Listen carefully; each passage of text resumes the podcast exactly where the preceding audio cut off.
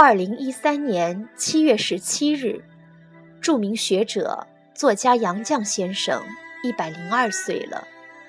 凡经历过人世沧桑的人，写的东西皆不浮夸，淡定从容，却又有足够的分量，让人阅读后收获更多的平静和智慧。感谢杨先生用百岁感言告诉我们：世界是自己的，与他人毫无关系。我今年一百岁，已经走到了人生的边缘。我无法确知自己还能走多远，寿命是不由自主的，但我很清楚，我快回家了。我得洗净这一百年沾染的污秽回家。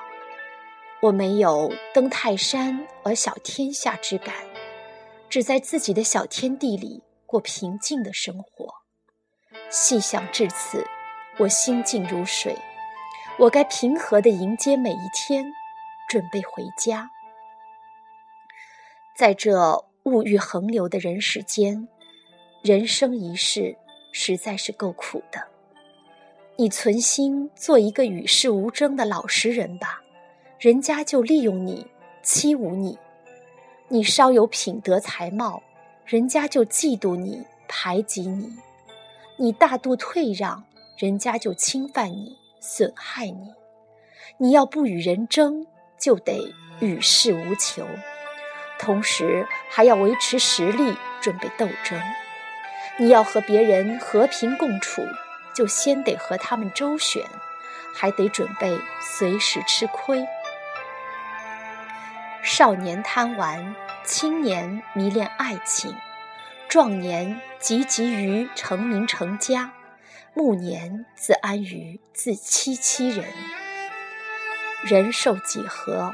顽铁能炼成的精金能有多少？但不同程度的锻炼，必有不同程度的成绩；不同程度的纵欲放肆，必积下不同程度的顽劣。上苍不会让所有的幸福集中到某个人的身上。得到爱情未必拥有金钱，拥有金钱未必得到快乐，得到快乐未必拥有健康，拥有健康未必一切都会如愿以偿。保持知足常乐的心态，才是淬炼心智、净化心灵的最佳途径。一切快乐的享受都属于精神。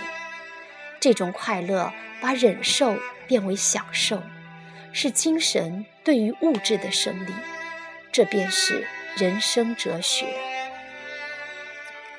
一个人经过不同程度的锻炼，就获得不同程度的修养，不同程度的效益。就好比香料，捣得愈碎，磨得愈细，香的愈浓烈。我们曾如此渴望命运的波澜，到最后才发现，人生最曼妙的风景，竟是内心的淡定与从容。我们曾如此期盼外界的认可，到最后才知道，世界是自己的，与他人毫无关系。